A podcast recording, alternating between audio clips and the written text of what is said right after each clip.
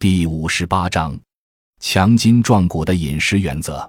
为了要使人的筋骨健壮，在日常生活中特别需要注意合理膳食。首先要满足劳动工作者或运动员在劳动、训练或比赛时所需要的营养素和热量的供应，营养素的量要适宜，并且应是全面、合理和质量齐全的平衡膳食。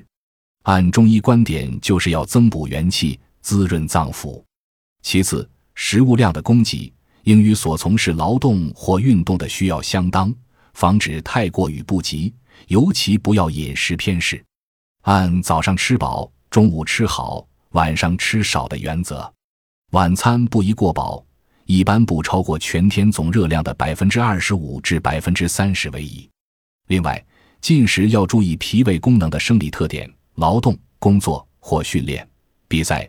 应安排在进食后的三小时内，避免空腹进行长时间剧烈劳作或运动。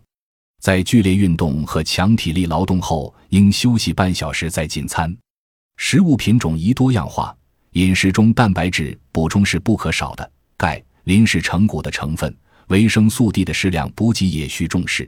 当然，这些营养成分的补充途径是食物。与此同时，注意烹调方法和合理的色、香、味、形。